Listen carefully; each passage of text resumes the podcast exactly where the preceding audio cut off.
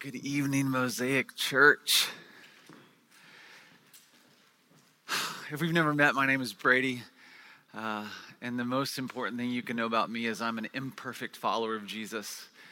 Uh, I got to be a part of this community for a long time, uh, a, a, bit ago, and it was man, one of the greatest pleasures of my life. And so I'm always thankful when I get the opportunity to come back and share. Uh, I, how many is there anyone in here that, that ran relay races? Like maybe in high school or junior high? Anyone? Okay.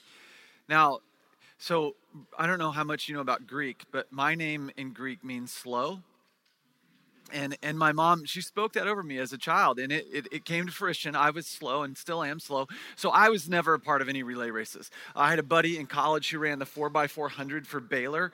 Uh, and so everything I know about relay races is from him because uh, I, I, I, no one ever was like, hey, yeah, you should really be on our team. That was never a thing for me.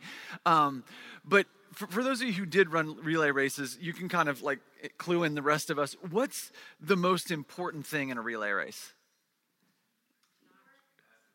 Ooh, it's that little, isn't it that little round thing that you hold? Because you can run the best race of your life. In fact, on, in a relay, oftentimes there's four runners running, and you can have three of the fastest legs ever. But if that fourth person drops the baton, it doesn't matter, does it? It's over right? This thing that you carry is it. I don't know. Uh, I remember I didn't have these, but my wife tells me there were these little uh, digital things that you had that were like like little little babies or like little. Uh, Yes, and you had to like feed them, and you had to do all these like things, and you had to like take care of it and guard it. I remember when I was growing up. Now, this was a while ago. This is back in the uh, you know I don't know what century, but uh, it was a long time ago. And there was a there was a class that we had to take where we had I think it was home ec, and we had to take a an egg and, and we, we painted a little face on it, and then we had to care for it for a week, and we couldn't drop it or break it. We had to take it everywhere. Some of you are looking at me like, what in the world? What century did you grow up in? I don't remember. It's that long ago. Yeah. But the baton is like that thing. It is the most important thing in the race. It is so precious to those runners. And I was thinking, you know, as we were singing praise to Jesus, uh, 1 Corinthians chapter 5, maybe it's 2 Corinthians chapter 5, I don't remember. Uh, but Paul is writing and he says, What God is up to is God is reconciling the world to himself, which just right then and there, I mean, that's just, that's just pretty incredible. Because I think most people think God's mad at you. He's angry at you because you're just doing all the stuff he didn't want you to do. But the disposition of God towards the world is God is reconciling the world to himself. And then it goes on, and Paul says, and we, you and I, followers of Jesus, we are the ones who have been entrusted the ministry of reconciliation. It's like the thing God is doing, reconciling the world to himself, he said, Here, you carry that baton. And I tell you what, I can't imagine a more precious thing that we are carrying. We are carrying the kingdom of heaven, we are carrying the gospel, we are carrying God's reconciliation out to the world. If you've been around for any stretch of time, for the last, I think, six weeks, we've been in a letter that Paul, who Lauren talked about, one of the earliest church planting missionaries, wrote to his child in the faith, Titus.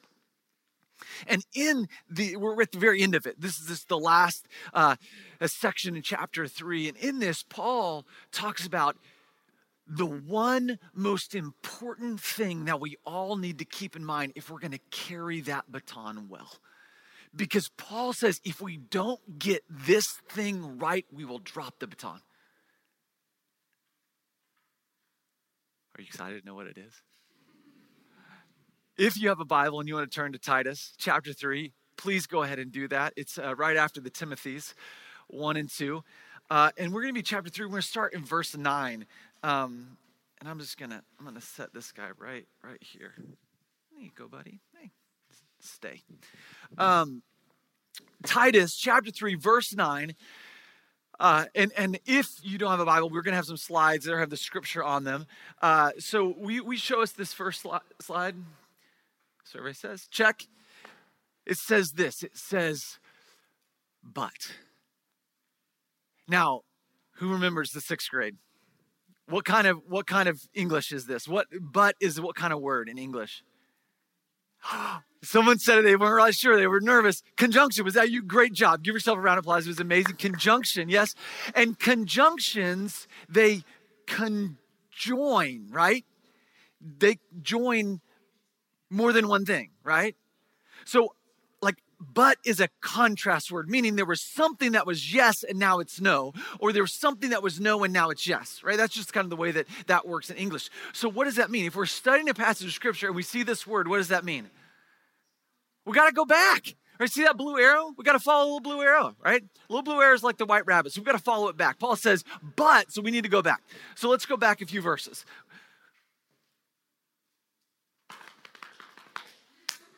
Yes, Paul says this, the sentence before, he says this these things are excellent and profitable. These things. Well, that sounds interesting. That's intriguing. These things. A sentence before that. I want you to insist on these things. So those who believe in God may be careful to devote themselves to good works. These things, what are these things?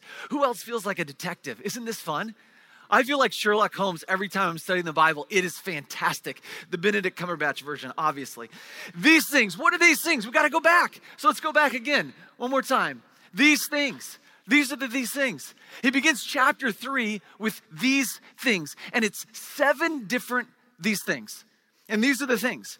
One, be submissive to the rulers and authorities, uh, be obedient, be ready for every good work, speak evil of no one, avoid quarreling, be gentle, and show perfect courtesy towards all people. Now, this is hugely intentional what Paul is doing. Now, when you look at all of these things, some of our things we're supposed to do and some of the things we're supposed to not do, okay? When you look at these things, do you think there's like a common thread a common theme. If you do these things, what might this lead towards in, let's say, a community of Jesus followers?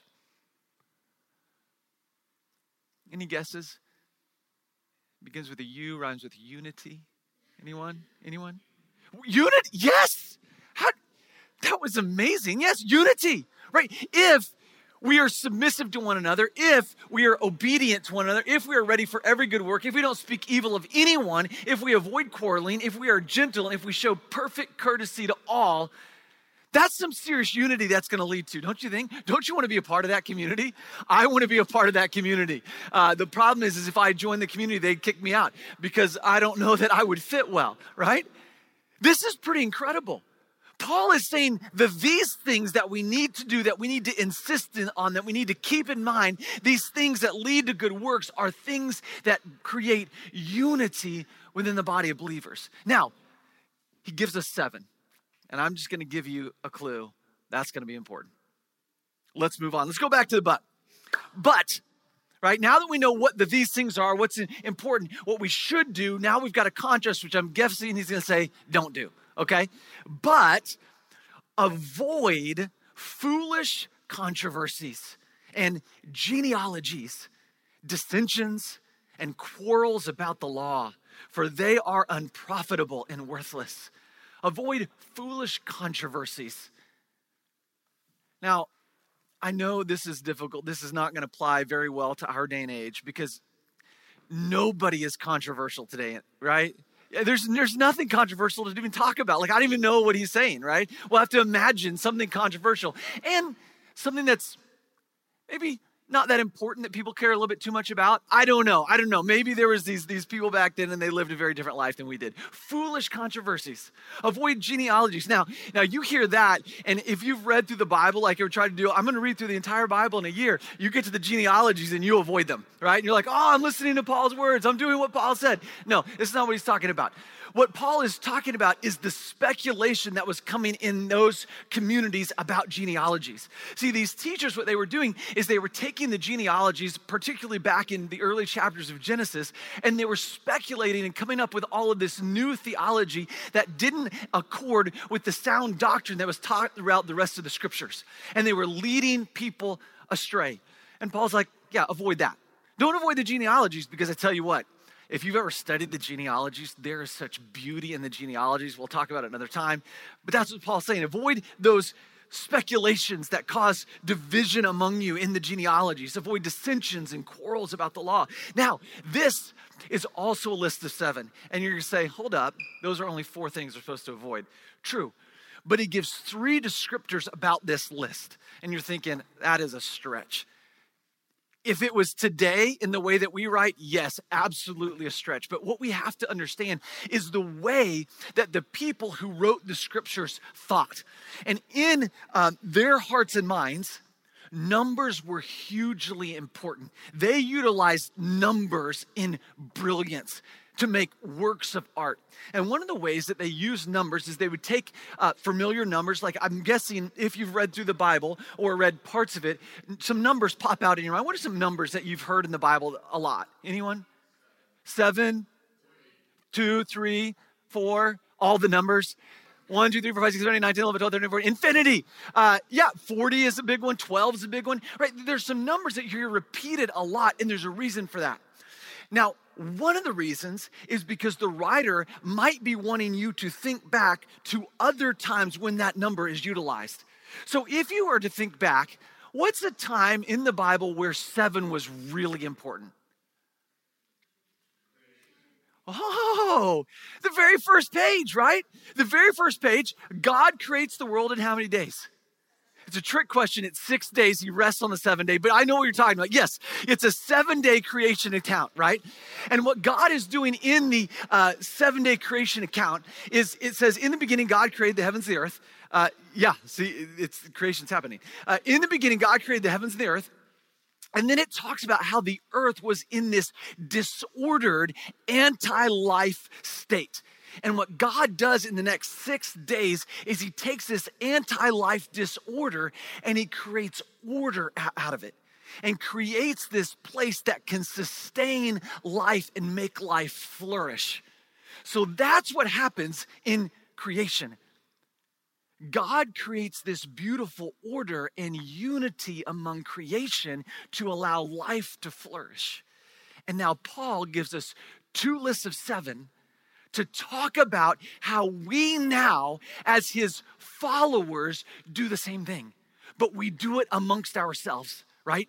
That we together create unity amongst ourselves, which makes a place where life can flourish. Not just any life, but the life of Jesus.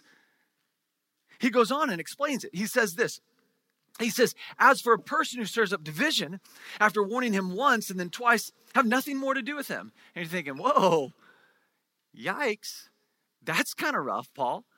Any, anyone read that and think, Really kick someone out of the church? Like, I don't know, during a Sunday worship day? Like, when, when are we going to do this? And who are we going to do this to? Like, how bad do you have to be to get kicked out? That seems kind of harsh. I don't know. Maybe you're like, yeah, get rid of people, man. Let's we we got too many people over here, too many jokers. Let's get rid of them. I don't know. I don't know how your personality is, but for me, I think that's that's a little harsh. But here's what Paul is doing. Two things. It's so important. The first thing is is we have to understand how important the mission of the church is. We carry the message of God's reconciliation of the world we have the baton. God has given us the baton. Us, people like me, people named Slow. He's given us the baton and said, I want you now to carry this message that I am for the world, that Jesus didn't come to judge or condemn the world, but to reconcile the world to himself. I want you to carry this. And he said, Your unity, it's what's going to be the place, the, the bedrock for this place of life flourishing.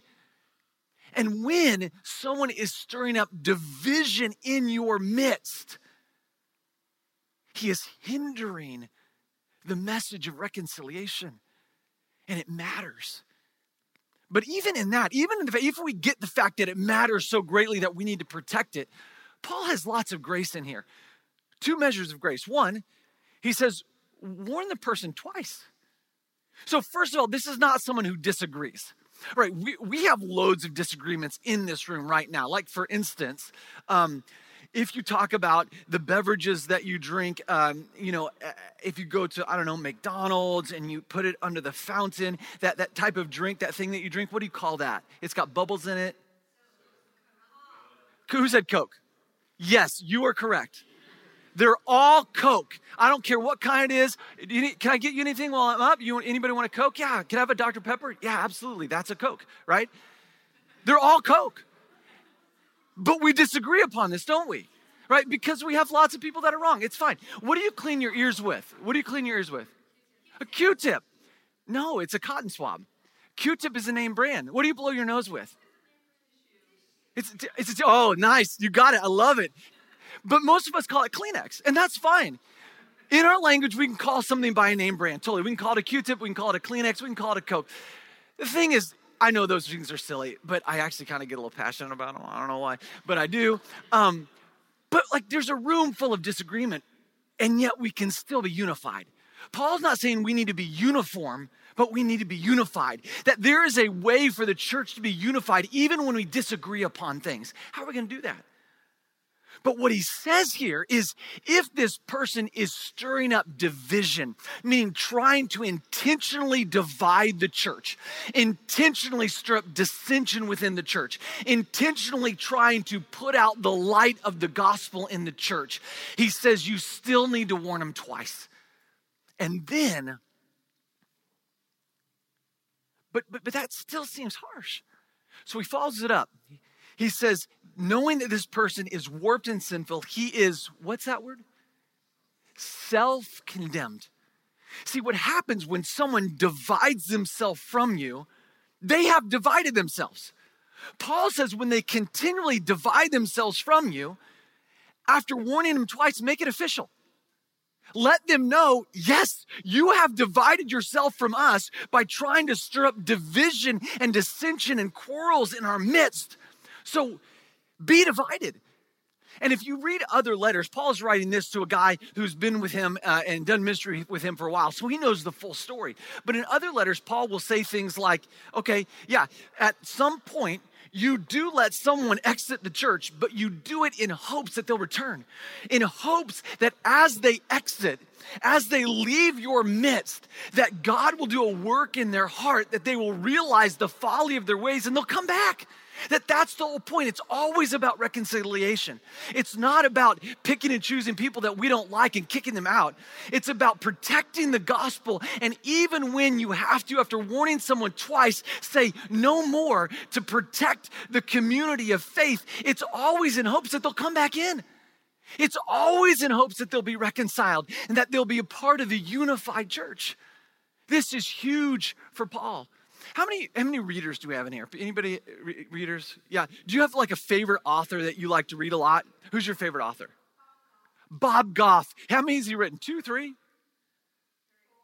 four. See, he's not my obviously not my favorite author, but I do like. I, I read uh, his first one, uh, "Love Does." That's a great book. Uh, who else got a favorite author? I can't hear what you're saying, but it sounds like an amazing author. I love it. I've read all of his books or her books, whatever. William Lane Craig. Oh, yes. A little, little more brilliant. Yes, I love it. It's great. But what's going to happen when you have a favorite author? What you'll notice is there are similar themes that start to pop up in all their books, right? You'll notice that they kind of have certain passion points. They have certain things that really matter to them. And whatever story they're telling, it begins to pop out in their writings. Paul has something he's passionate about. And if you read every single one of Paul's letter, unity will either be the major theme of the letter or at least a minor theme in the letter. In all of his letters, unity is huge for Paul. You know why? Because unity was huge for Jesus there was this night that it's the night that Jesus gets betrayed, the night that he gets uh, arrested and crucified. He's with all of his closest followers and he begins to pray. And in his prayer, this is what he prays. He prays this I do not ask for these only, but also for those who will believe in me through their word. So Jesus is praying to the Father, and he says, I'm not praying for these only, so the disciples that were with him, but also for all of those who will believe in me through their word. Who is that? Point to yourself.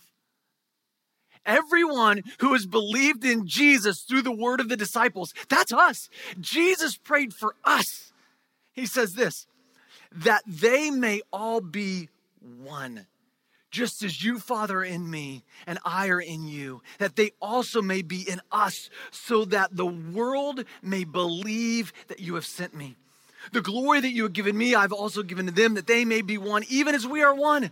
I and them, you and me, that they may become perfectly one, so that the world may know that you sent me and loved them even as you love me.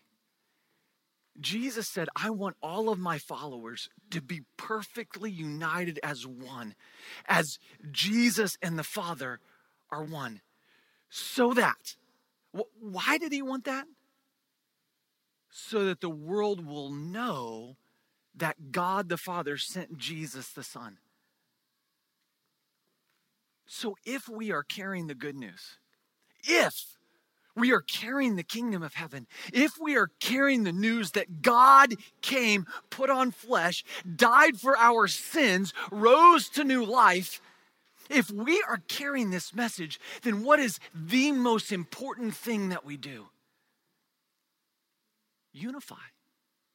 Jesus says it's our unity that's going to let everyone else know that we follow Jesus and Jesus was sent by God.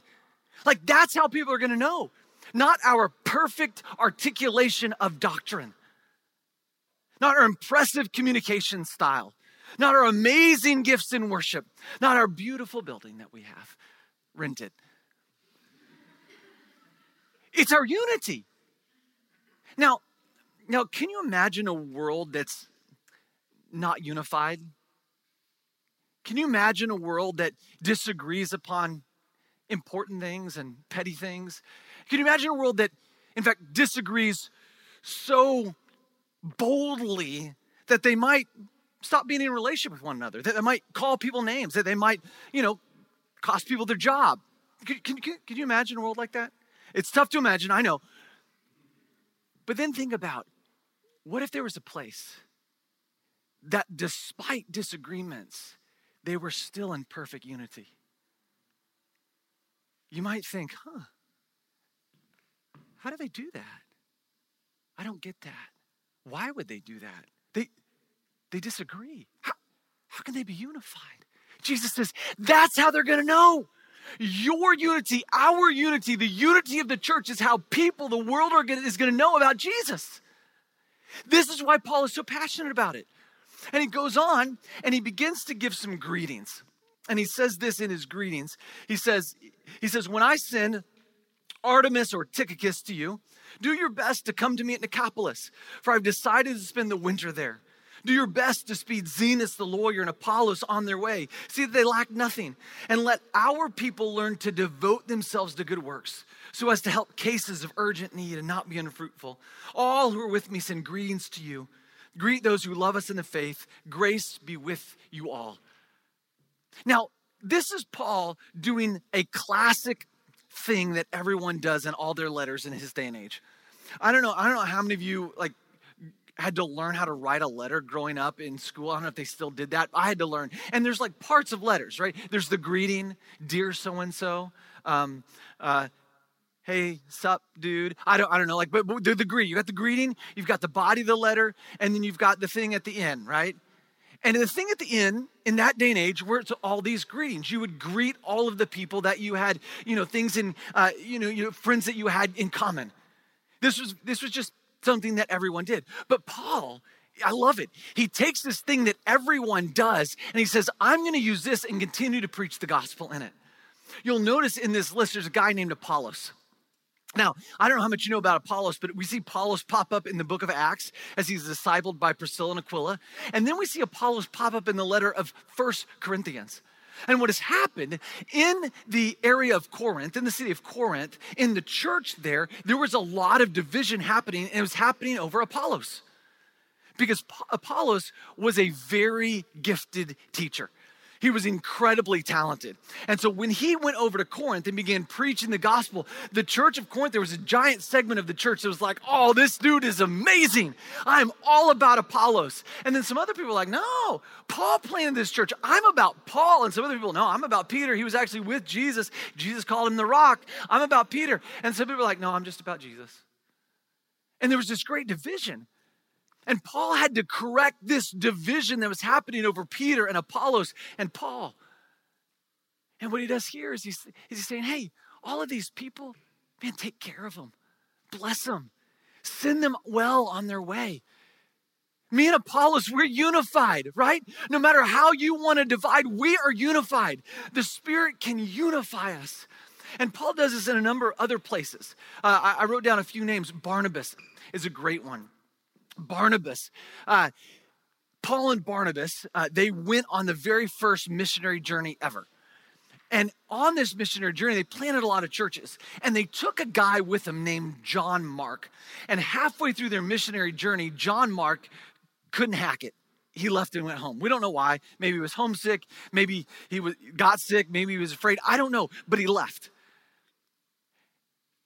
Time passes. Paul and Barnabas want to go on a reunion tour, right? They want to go on a second missionary journey. And, and, and Barnabas says, Hey, we got to take John Mark with us. And Paul's like, What? Are you kidding me? And Barnabas like, No, of course we're going to take John Mark, right? Get the band back together again, all three of us again, right? Three musketeers. And Paul says, Dude left us. Are you kidding me? We're not taking John Mark. And Barnabas says, Yeah, we are taking John Mark. Paul's like, No, we're not taking John Mark. And Barnabas says, What about grace? Paul, remember grace? What about the grace that I gave you when you came to Jerusalem and all the apostles were rejecting you and I stood up for you? Paul's like, I don't care. We're not taking John Mark. And they had such a sharp disagreement that they separated and they stopped doing ministry together. But in the letter of Corinth, in the letter of First Corinthians, Paul talks about Barnabas and says, he's one of the apostles.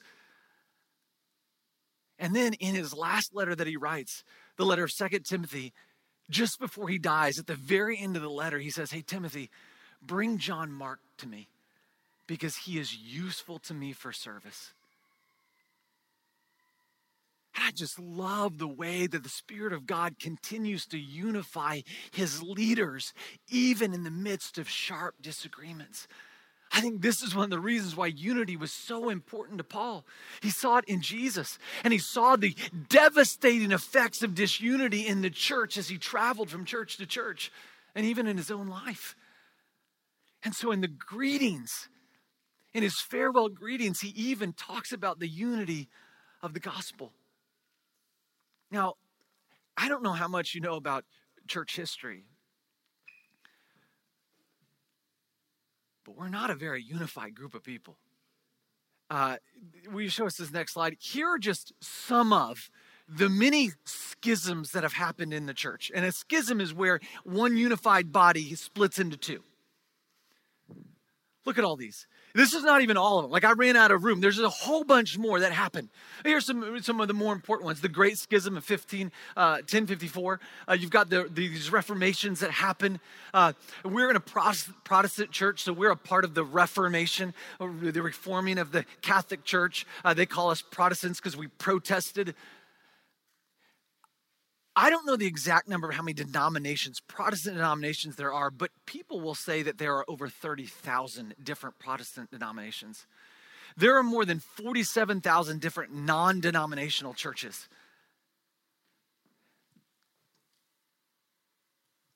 If there's anyone in this world that can disagree upon something, Protestants can disagree upon something.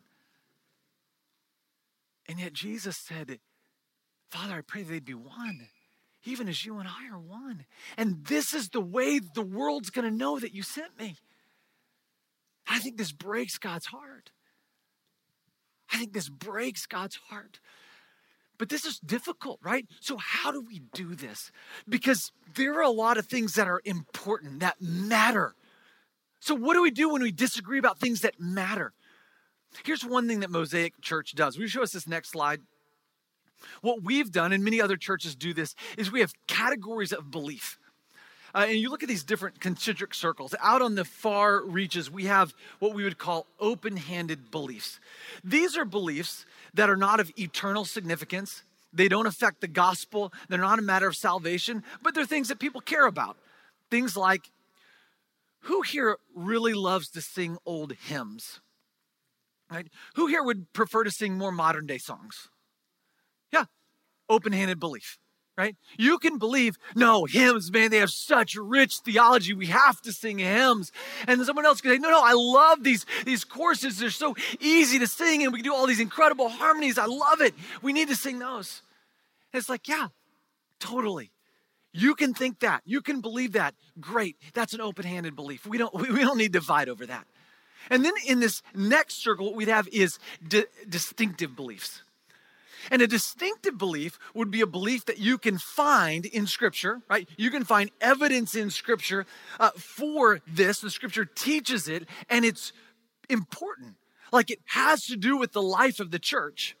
Something like baptism, right? There are people that, that say, you only baptize people who have professed faith in Jesus. And other people that will say, I mean, you can baptize infants, right?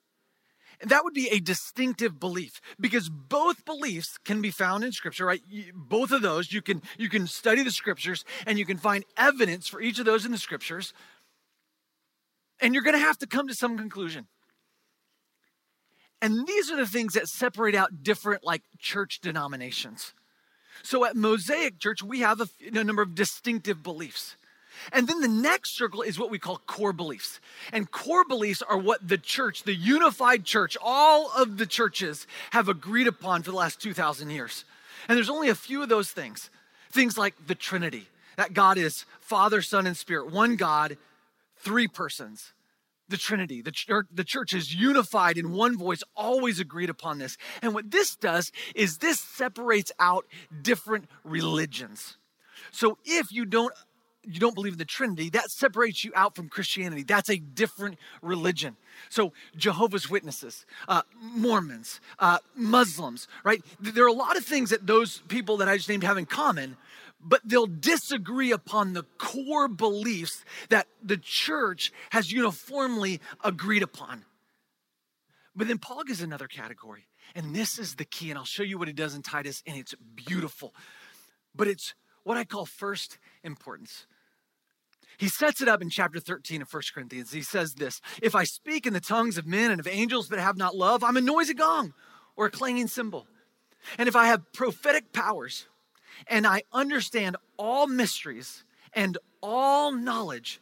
And if I have all faith so as to remove mountains but have not love, I am nothing. Paul says, if I have all knowledge and I understand all mysteries, but I don't have love, I'm nothing. Paul's saying, if I have all of the right answers, but I don't have love, I am nothing. So if I have all the right answers on the open handed things and all the right answers on the distinctives and all the right answers on the core beliefs, but I don't have love, so what do we do, Paul? Chapter 15. 1 Corinthians 15, Paul says, Now I'd remind you, brothers and sisters, of the gospel that I preached to you, which you received, in which you stand, and by which you are being saved, if you hold fast to the word I preached to you. For I delivered to you as of first importance. This is huge. Paul says, I delivered to you a message that is the most important thing. It's the one thing that stands above all the other things. And this is the one thing.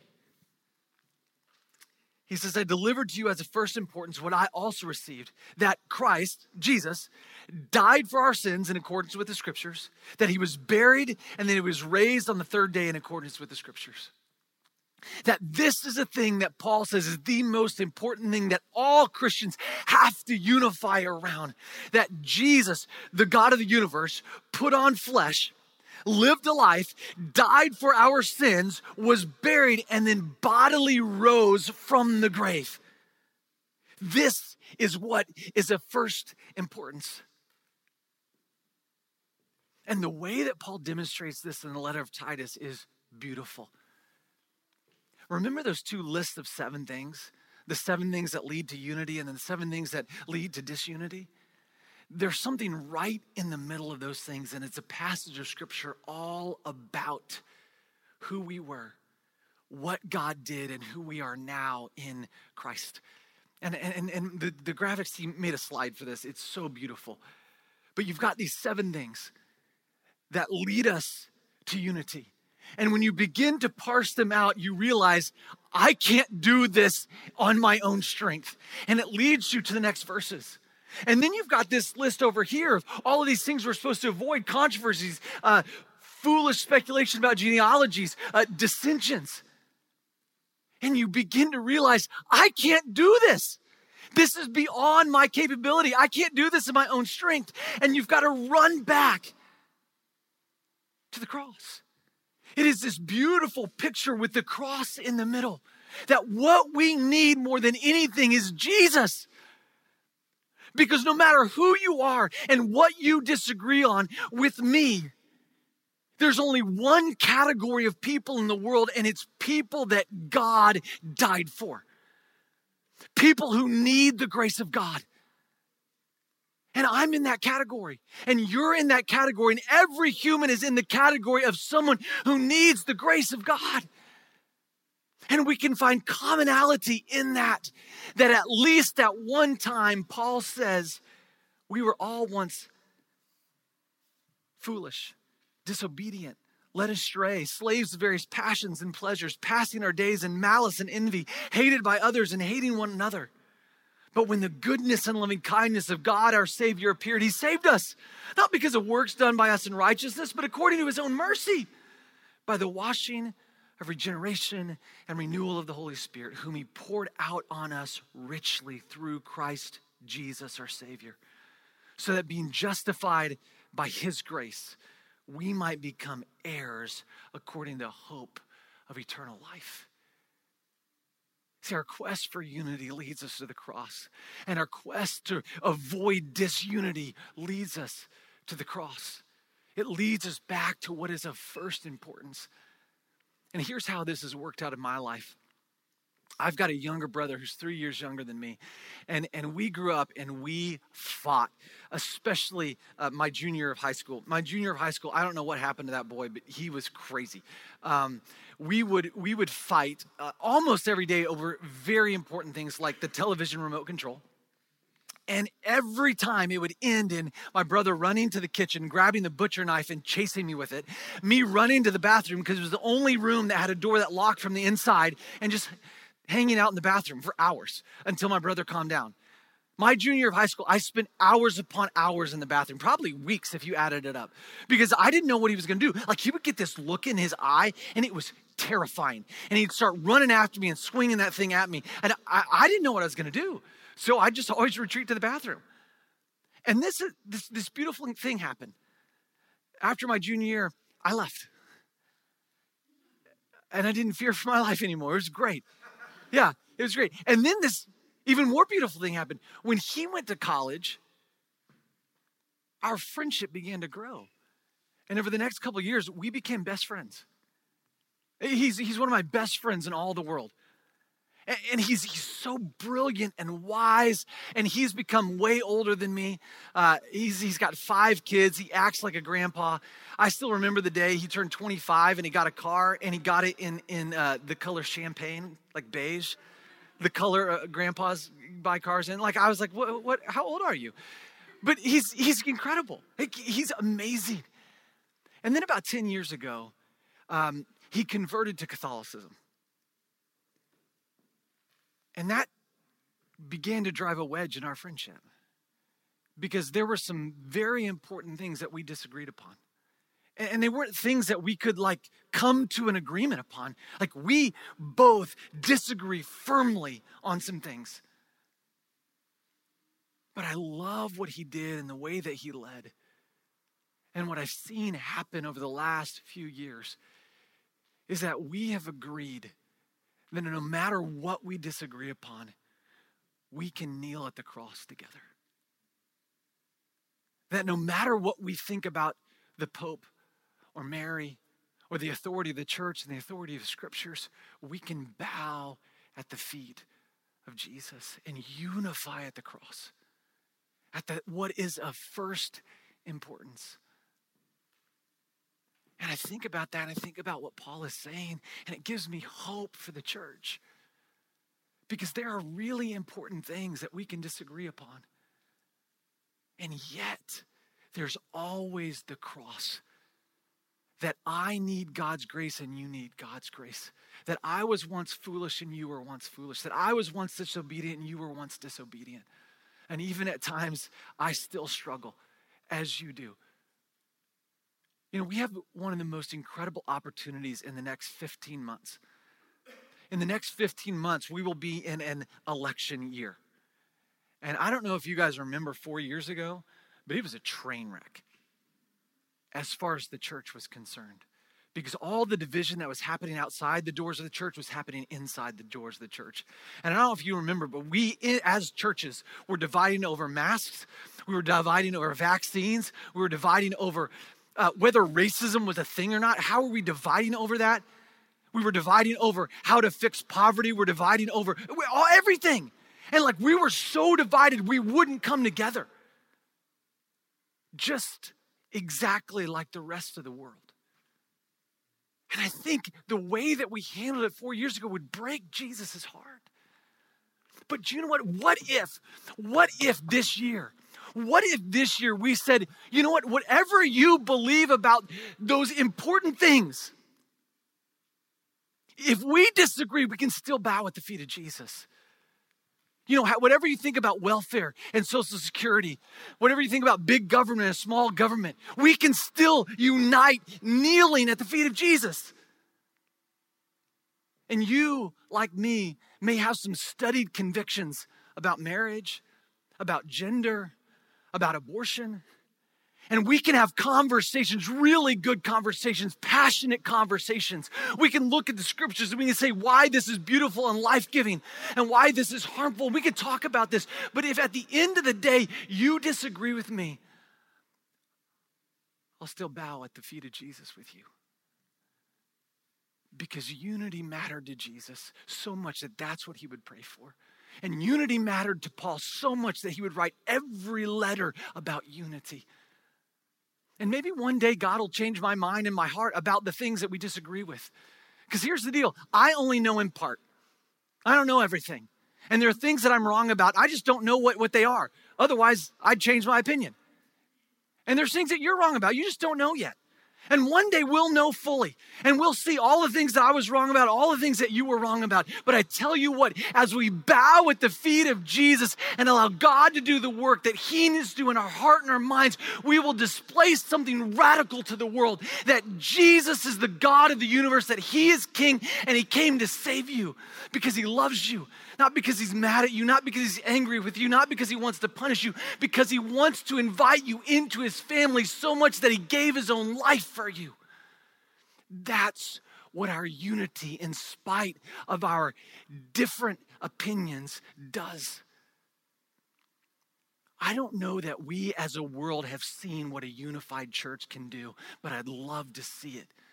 Could you imagine if that would be the reputation of Mosaic Church? That we are unified no matter what. Because we realize we need Jesus as much as anyone else does. So here's what I want to do. I don't know if you've ever been in a passionate disagreement. But if you've had, you, you, you've probably felt like what people call their blood, blood boil, right? Your face has probably gotten flushed. You felt heated, like your emotions got so intense, you didn't know what to do. And you started saying things that you, you regretted later.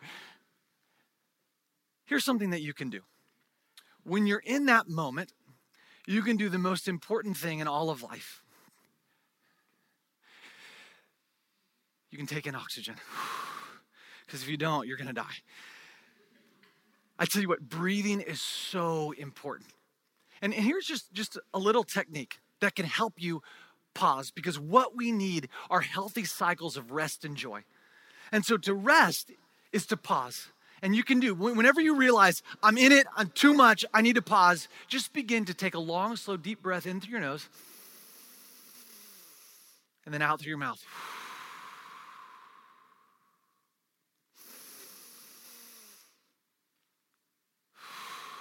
And as you do that, you begin to feel a change. And we also we have this nerve uh, called our, our vagal nerve, and it's just under our collarbones right here. And here's something you can do: as you breathe in through your nose, you can tap on them. And then as you breathe out through your mouth, you can rub little circles.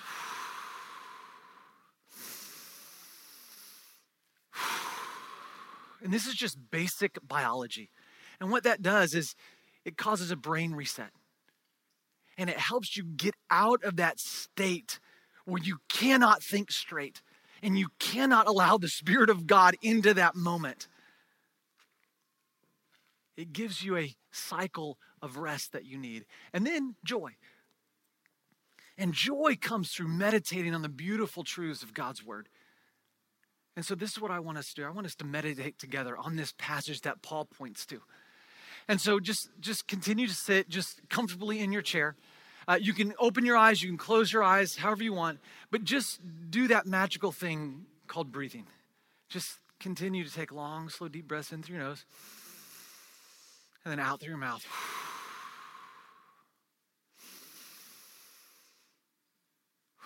And I'm just going to slowly read this passage over us. But before we do this, I'm just ask that God would do the thing that He does.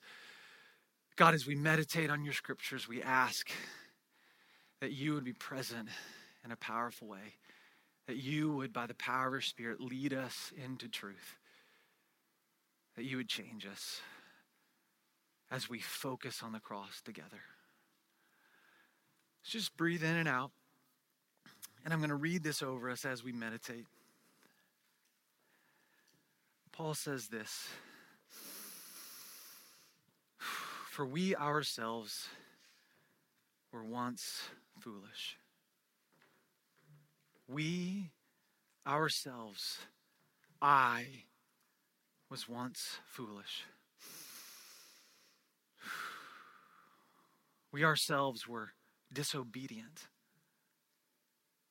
I was disobedient. We were led astray. I was led astray. We were slaves to various passions and pleasures. We were passing our days in malice and envy. We were hated by others, and we were hating one another. We were foolish, disobedient, led astray, slaves to various passions and pleasures, passing our days in malice and envy, hated by others and hating one another. That's who we were. But when the goodness and the loving kindness of God our Savior appeared, He saved us. Me. Even me. When God's goodness and His loving kindness appeared in Jesus, He saved us not because of works done by us in righteousness, but according to his own mercy. By the washing of regeneration and renewal of the Holy Spirit, whom he poured out on us richly through Jesus, the King, our Savior. not because of works done by us in righteousness, not because we were smarter than anyone else, not because we were more beautiful or more popular than anyone else, not because we were more wealthy than anyone else,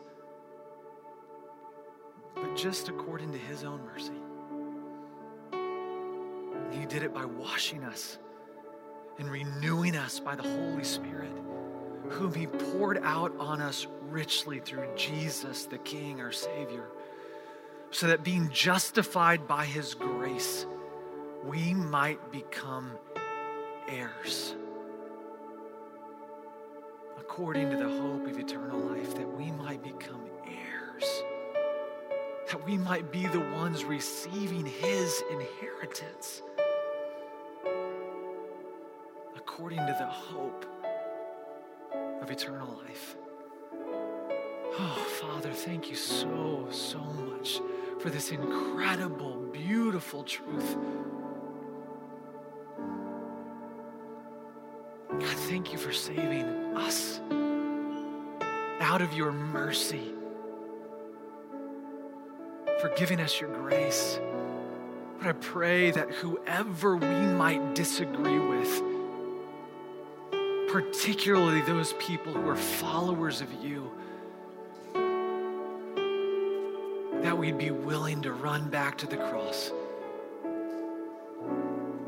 and kneel at the cross together, worshiping your holy name until you change us.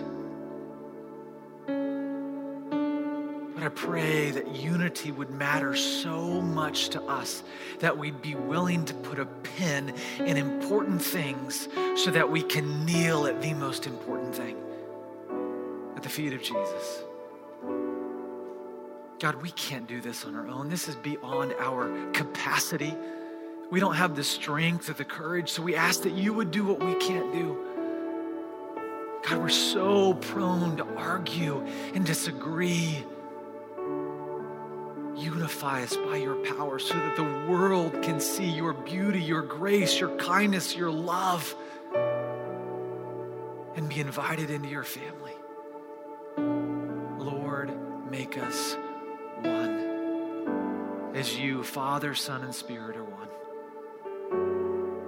In the name of Jesus.